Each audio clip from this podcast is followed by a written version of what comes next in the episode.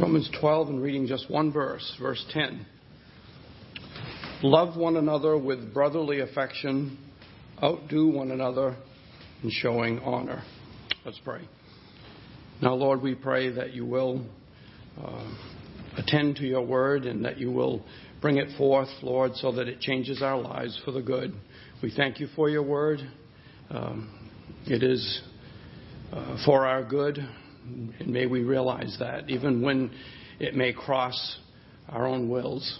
So we pray that our hearts would be in submission now to your word. Uh, give us help, Lord, by your Holy Spirit. In Jesus' name, amen. Amen. Okay, so we're in the process right now of looking at principles of Christian conduct. And before we continue with this 12th verse, I want to mention something here. It's a serious reminder. And I don't have any doubt that this is a well taught congregation in the, in the doctrines of grace. You understand what salvation is. We sang it this morning. My hope is built on nothing less than Jesus' blood and righteousness.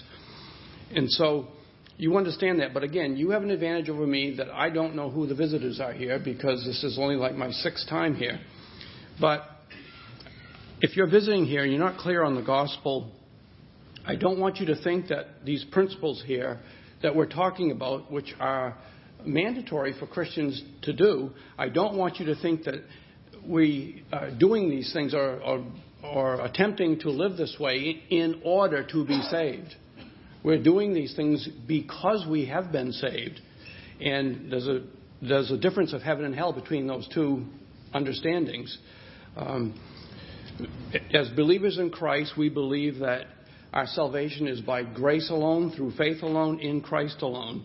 And we dare not add anything to that. Um, not the least thing. In fact, Paul the Apostle tells us in Galatians that if you add anything to the gospel, you've annulled the gospel, and anyone who does that should be accursed and will be accursed if they go out of this world believing such a thing. So you can't add anything to that. That's not the purpose of looking at these, at these ethics.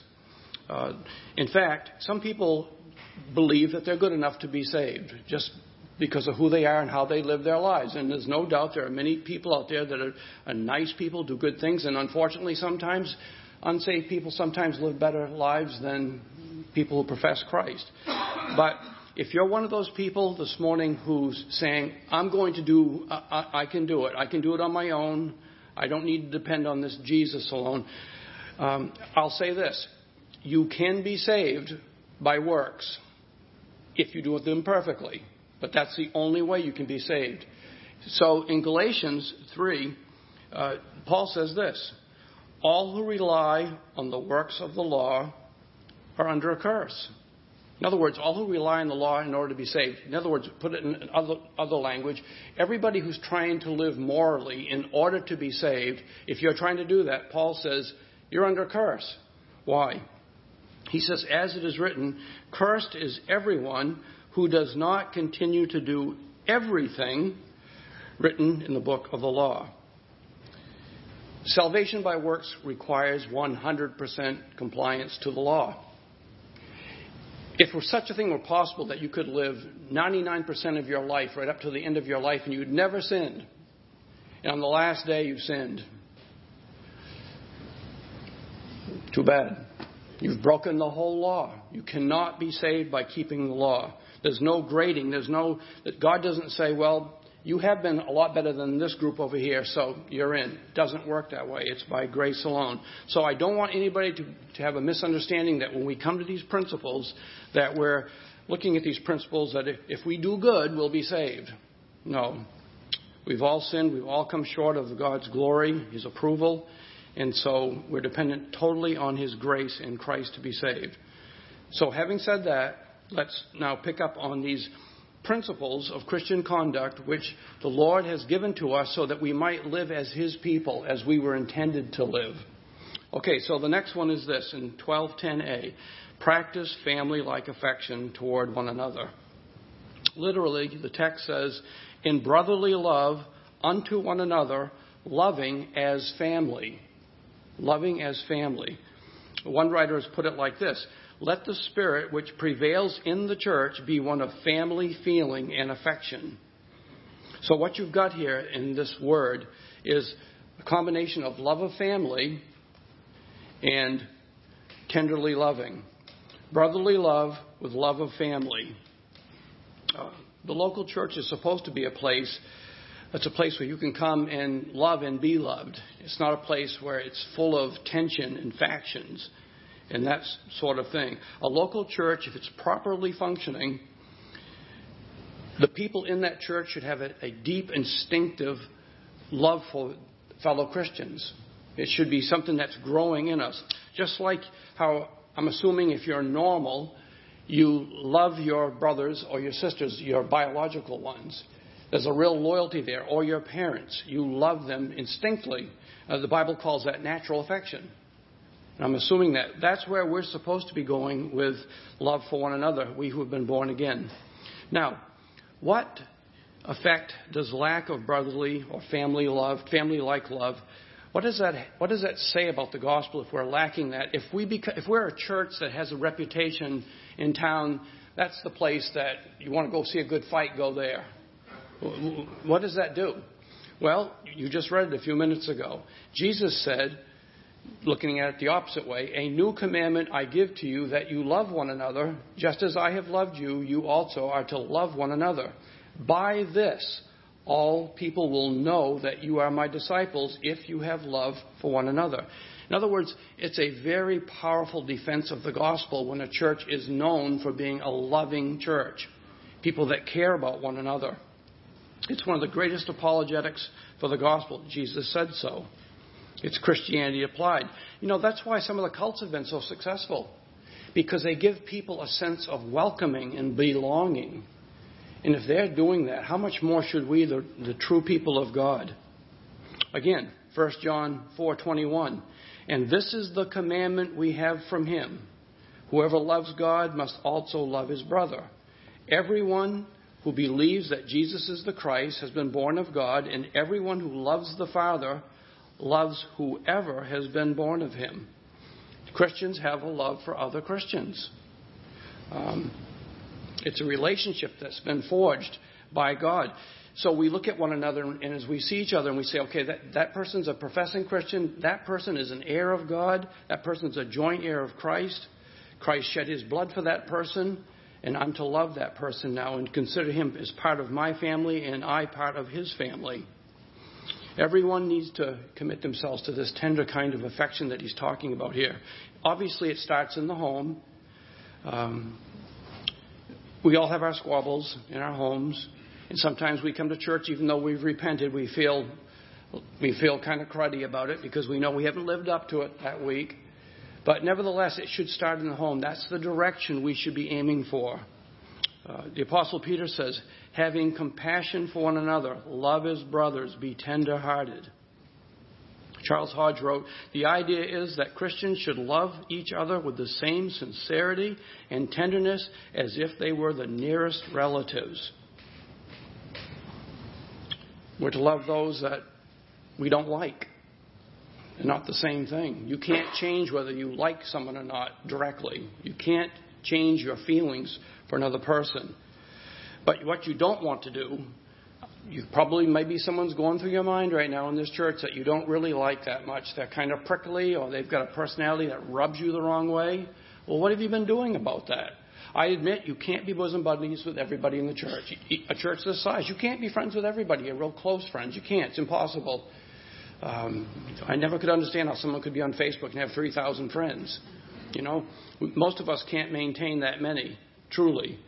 But if there's someone in the church that you have a lot of contact with and you really don't like them, they, they bug you, they rub you the wrong way, then you need to work on that. Um, and God will help you. He'll help you to do that. Ozzie Guillen, he's the former manager of the Chicago White Sox. And one time he was being interviewed and he was talking about his starting catcher, A.J. Pierzynski. And some of you follow baseball, you know Pierzynski was not a very likable person. Um, I like him all right. Maybe he's like me. I don't know, but I seem to like him all right. He's a commentator now for Fox Sports on, in baseball. But Guillen made this statement about him. He said, if you're on the other team, you hate him. If he's on your team, you hate him less. So, what, I, what I'm getting at is this you must not be content to hate someone here in the church less than you would otherwise. Um, or disliking someone strongly. In fact, if this person seems to be always causing problems, remember this as much as depends on you, be at peace with all men. You can't change the other person, but you can be at peace with them as much as depends on you. You know, even the world knows about this, this, this idea. Um, you know, back in the hippie days, in the, in the 60s especially, there was lots of songs about love and all this stuff. And, you know, and some of the things they said were true, you know, despite the fact that they didn't always follow it. But there was a song that was released in 1967. It came out in 1968, made the top 10. Some of you are going to remember this.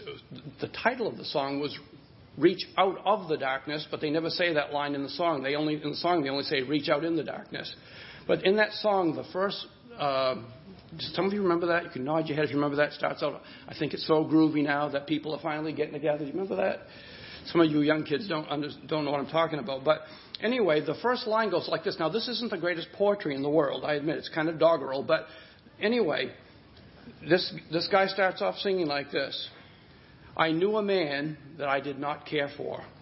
And then one day, this man gave me a call. We sat and talked about things that are on our minds.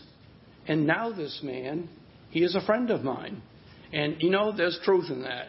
This person that wrote this was created in the image of God, and, and he understood that concept. And God will do that for you. If you'll reach out to someone here that you don't really care for, or someone that seems to be a loner, you will find you uh, start developing a real feeling of affection for that person instead of just leaving that person off by themselves or just continuing in, I really don't like that person.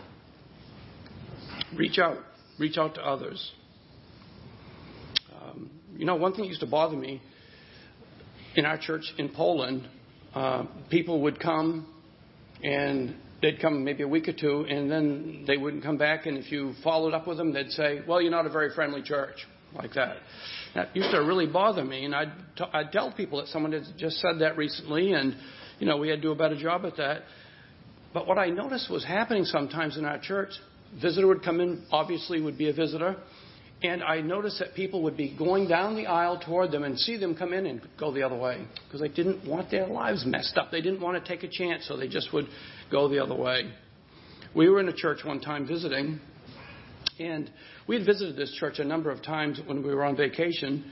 And one week when we were leaving, we said, Well, why don't we sign the guest book? We've never done that. So we started to go sign the guest book. And just as we were converging on it, another, an older couple, I'm an old man now, but an older couple, um, they're probably younger than I am now, was, was walking to the book, and so they kind of let us go before them, so we signed it. And th- then, you know, they introduced themselves and thought, oh, good, well, someone's introducing themselves. And then we found out they were from Ohio visiting. You know, so don't be, don't be that kind of church. Go out of your way. There was a man in our church down in Poland, and he once told me, you know, I'm very, I'm, I'm, I'm uncomfortable doing that. I don't like going up to strangers, but you know what a difference it makes if you go up to someone and just say, Hi, my name is so and so, and I'm really glad you're here today. That's all you got to do. You don't have to give a big speech or anything like that, and it's a very helpful thing. And that man I just mentioned, he he's he's the the top bird dog down there now. He he searches people out and visits them, and he loves doing it now. He didn't like it at first, but it's something that he, he developed, and and you can do that too. Um, so, this kind of love that Paul's talking about here implies that we're to have a persevering loyalty to one another. We don't just walk away from each other when something ha- families have spats, but they, again, most of the time they don't stop talking to each other. Families are famously loyal to each other. That's why the NIV and NASB translated this term devoted, devoted to one another, like the love of Christ, how He's devoted to us. A good example of that is in the Old Testament where David, Jonathan, says Jonathan's heart was knit to David. Um, it means bound, chained to David. Uh, now, what does this kind of love condemn? Or what does it put out of bounds? Well, one thing it puts out of bounds is cliques in the church. Now, you may not realize this, but if you've got a group of close friends in the church, which is a good thing, you may begin to feel like anybody who tries to enter that little group is, an, is invading. And you become a clique, even though you didn't mean to be. You don't want to be. It's just like, have you ever had this experience? You've got a, a small group that meets for a Bible study or for a little prayer group, and you get ready to have it on some evening, and a stranger comes into it. It's like, what are they doing here? You know, they're messing up our little happy little. So you can become a clique and not even not even meaning to. This kind of love.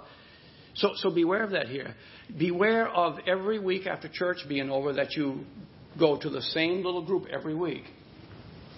Take a chance. Don't do that. Uh, schism in the church. It rules out schism. You know, the kind of person that goes around the church, and every pastor has had this happen. What do you think about his message? What do you think about him? I don't think that. I don't think that friendly. I don't think this. I don't think that. People trying to cause disaffection. Don't be that kind of person. There may think maybe things you don't like about the leadership, but don't be the person going around causing those people to say, "Hey, I never thought of that way. That guy really is a jerk." You know, don't don't do that because that's what will happen. It rules out snubbing, deliberately snubbing someone. Um, indifference. Someone mentioned so and so in the church has a certain problem. Say, "Well, I don't care." You know, I don't care. Um, don't quit your family. Don't disown your family. The writer of Hebrews says in Hebrews 13, let brotherly love remain. Let it continue. Flare ups are going to occur in any church. There's going to be conflicts. And sometimes you are going to be in the right. And you know you're in the right. And the other person's in the wrong. And that has to be dealt with. But it does happen. Conflicts do happen. We're still sinners. We still have the flesh. But love overcomes that, this kind of tender affection.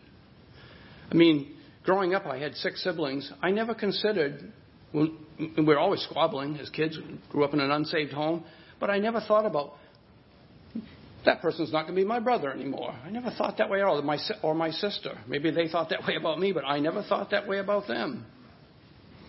William Hendriksen says, the members of this spiritual family should do all in their power to be and remain devoted to each other in tender affection. I wonder this morning if you could make that pledge to God. Say, Lord, I really want to do this. I, I, want to have a brotherly, tender affection towards every believer in this church, whether we're super close or we're not so close.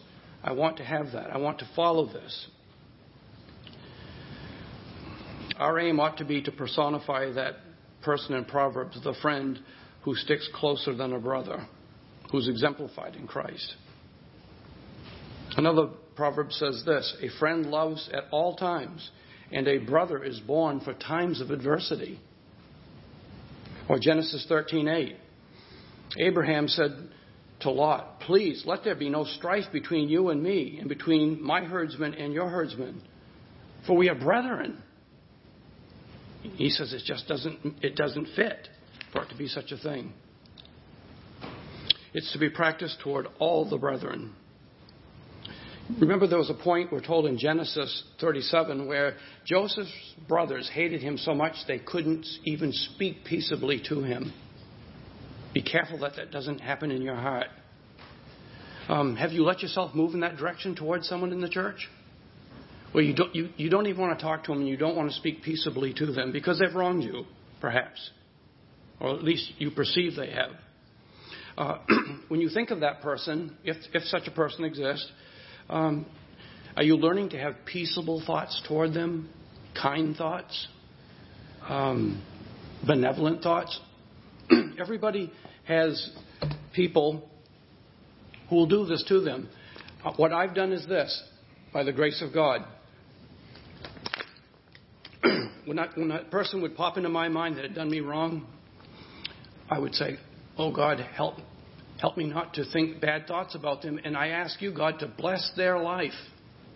Bless their life. You keep doing that, will change your whole attitude. It truly will.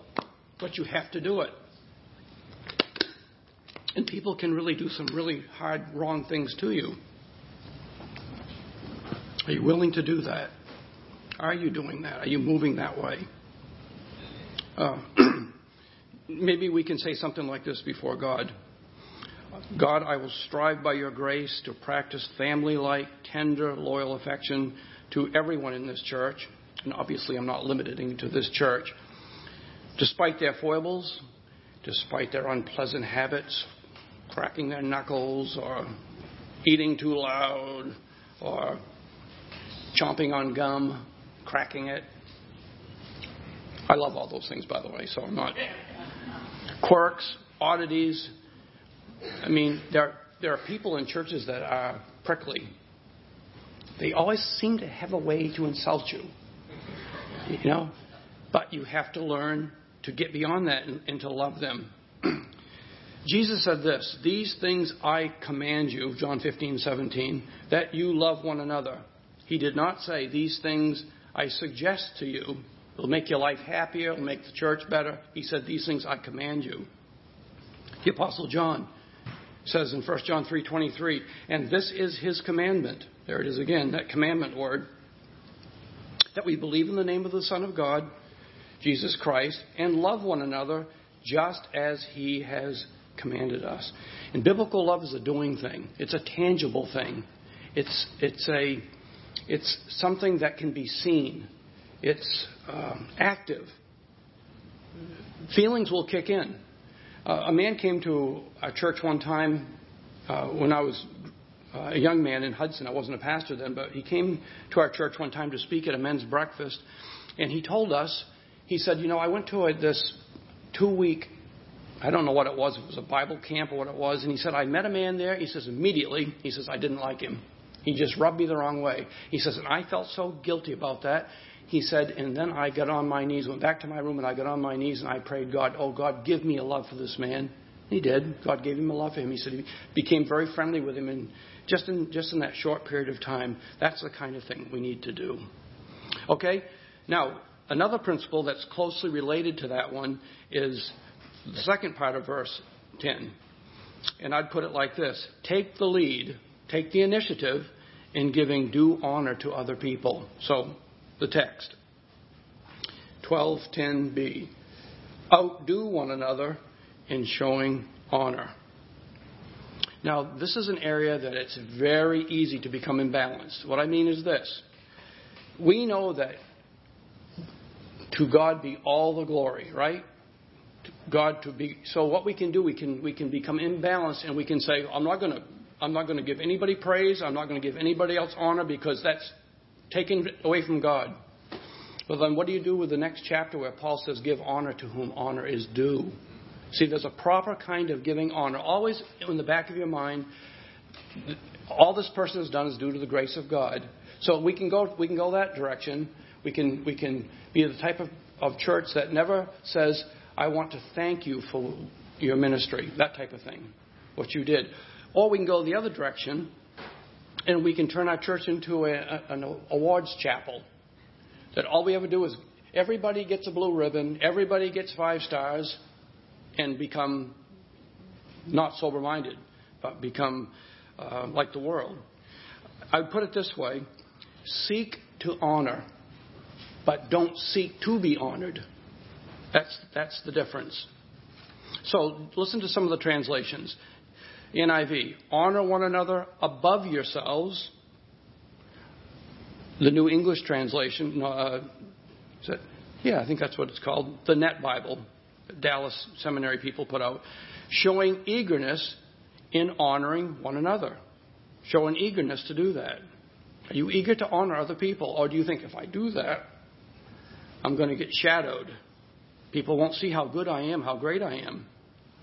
So here's a principle that's given to us. It's meant to overcome our deeply rooted selfishness and self centeredness, um, our tendency to be thoughtless concerning the contributions of others. Uh, it's, it's to help us to, to seek humility. Um, but we commonly seek personal prestige and glory and ease. So take the lead, he says, in honoring others. Be out front and going to the end of the line. John Murray says the thought can well be that instead of looking and waiting for praise from others, we should be foremost in according them honor. And again, that's not a contradiction of what we were talking about earlier about being sober minded. It's giving honor to whom honor is due. We can look for things in people to encourage them that way. We don't ignore the gifts that we've got. We don't pretend we don't have any gifts. We don't pretend we're always inferior to another person. That's not, that's not sober mindedness. But we recognize what's good. You know, the Apostle Paul could say this about himself. He could call himself the chief of sinners. Um, he could say, I am less than the least of all the saints, but he took his apostolic ministry seriously and he knew what God had given him. He didn't, he didn't pretend that he was nothing because God had made him something. Um, Lenski put it like this. Can I quote a Lutheran here? Lenski said, But did Paul consider every weak and erring brother better and superior to himself? No. But he ever bestows all possible and all deserving honor on men, for instance, on his assistants. He leads other brethren in doing this and is never greedy of honor for himself. Okay, let's let's ask a few questions here to see if we're if we're if we're beginning to comply with this in our lives. Uh, are you willing to sit and listen to the viewpoint of somebody else, to their opinion, even when you know that they're wrong? Are you at least willing to let them talk? Um, let every person be quick to hear, slow to speak, and therefore slow to anger. Do you give them due respect? Um, are you focused on your own rights and your own due honor, your own recognition? Jesus, the Son of God, God the Son, came down and he washed the filthy feet of his disciples. They, someone else should have done it, but no one did it. It was common courtesy when you came into a. Remember, they were in, in the city during a holiday season, and people had their animals there. The streets were just strewn with dung. People were walking through that. The disciples were walking through this. The Son of God he cleansed their filthy feet. And he said, If you know these things now, I've set an example, you are blessed if you do them. Do you wait for others to do the, to do the honor, or do you do the, do the lowly thing? W.G.T. Shedd said brotherly affection is manifested in particular in the desire that a fellow Christian be honored rather than yourself. So you've had that happen. You've got, I can't remember what you call it, but I call it VBS. You've got that coming up, and there'll be many of you participating and working very hard. Some of you behind the scenes, people won't know it. When someone is standing up and saying, "Oh, so and so did such wonderful things," and you're left out, how do you how do you react to that? Are you willing to be passed over? Now, I'm not saying that that should happen, but if it happens, are you going to have a fit about it? Um, are you a trophy hound? A glory hound? Our basketball coach used to call us that. He was right. We didn't want to admit it. Oh, no, I'm a team guy. we were all selfish and wanted to be the highest scorer, all that type of thing, get our names in the paper. And who remembers it? Who remembers it? No one remembers it. Are you that type of person? You want to be known. You want to be famous. You want everybody to know who you are. Can I tell you one more baseball story? I'm going to anyway. September 2nd, 1972, there was a game between uh, the Chicago Cubs and the San Diego Padres. And pitching for the Cubs was a guy named Milt Pappas. And he was pitching a perfect game. He'd gone through the first eight innings. That means that all 24 batters that he had faced, he'd gotten them out. Ninth inning came. He got the first two batters out. So they brought up a pinch hitter, a guy named Larry Stahl. He got up to the plate. Pappas quickly threw two strikes. He needed one more strike to get a perfect game. Just one more. And it only been, up to that point, there had only been 11 perfect games in the history of Major League Baseball. Now, the umpire was a guy named Bruce Froemming. He umpired many years. And he played it right down the line. Now, a lot of umpires, what they would have done they would have given Pappas a strike on a close pitch. Froemming wouldn't do it. So the next four pitches came in, and they were just outside. He lost his perfect game. He did get the no hitter. He got the next batter out, but he got his no hitter. So Froemming says in an interview, the umpire, he says, I knew the next day when I came to the ballpark, the media was going to descend on me and let me have it. And they did. Why didn't you give him? Some of those pitches were, pitches were close. Why couldn't you do it? And, you know, he just said, well, they weren't strikes. I wasn't going to call them.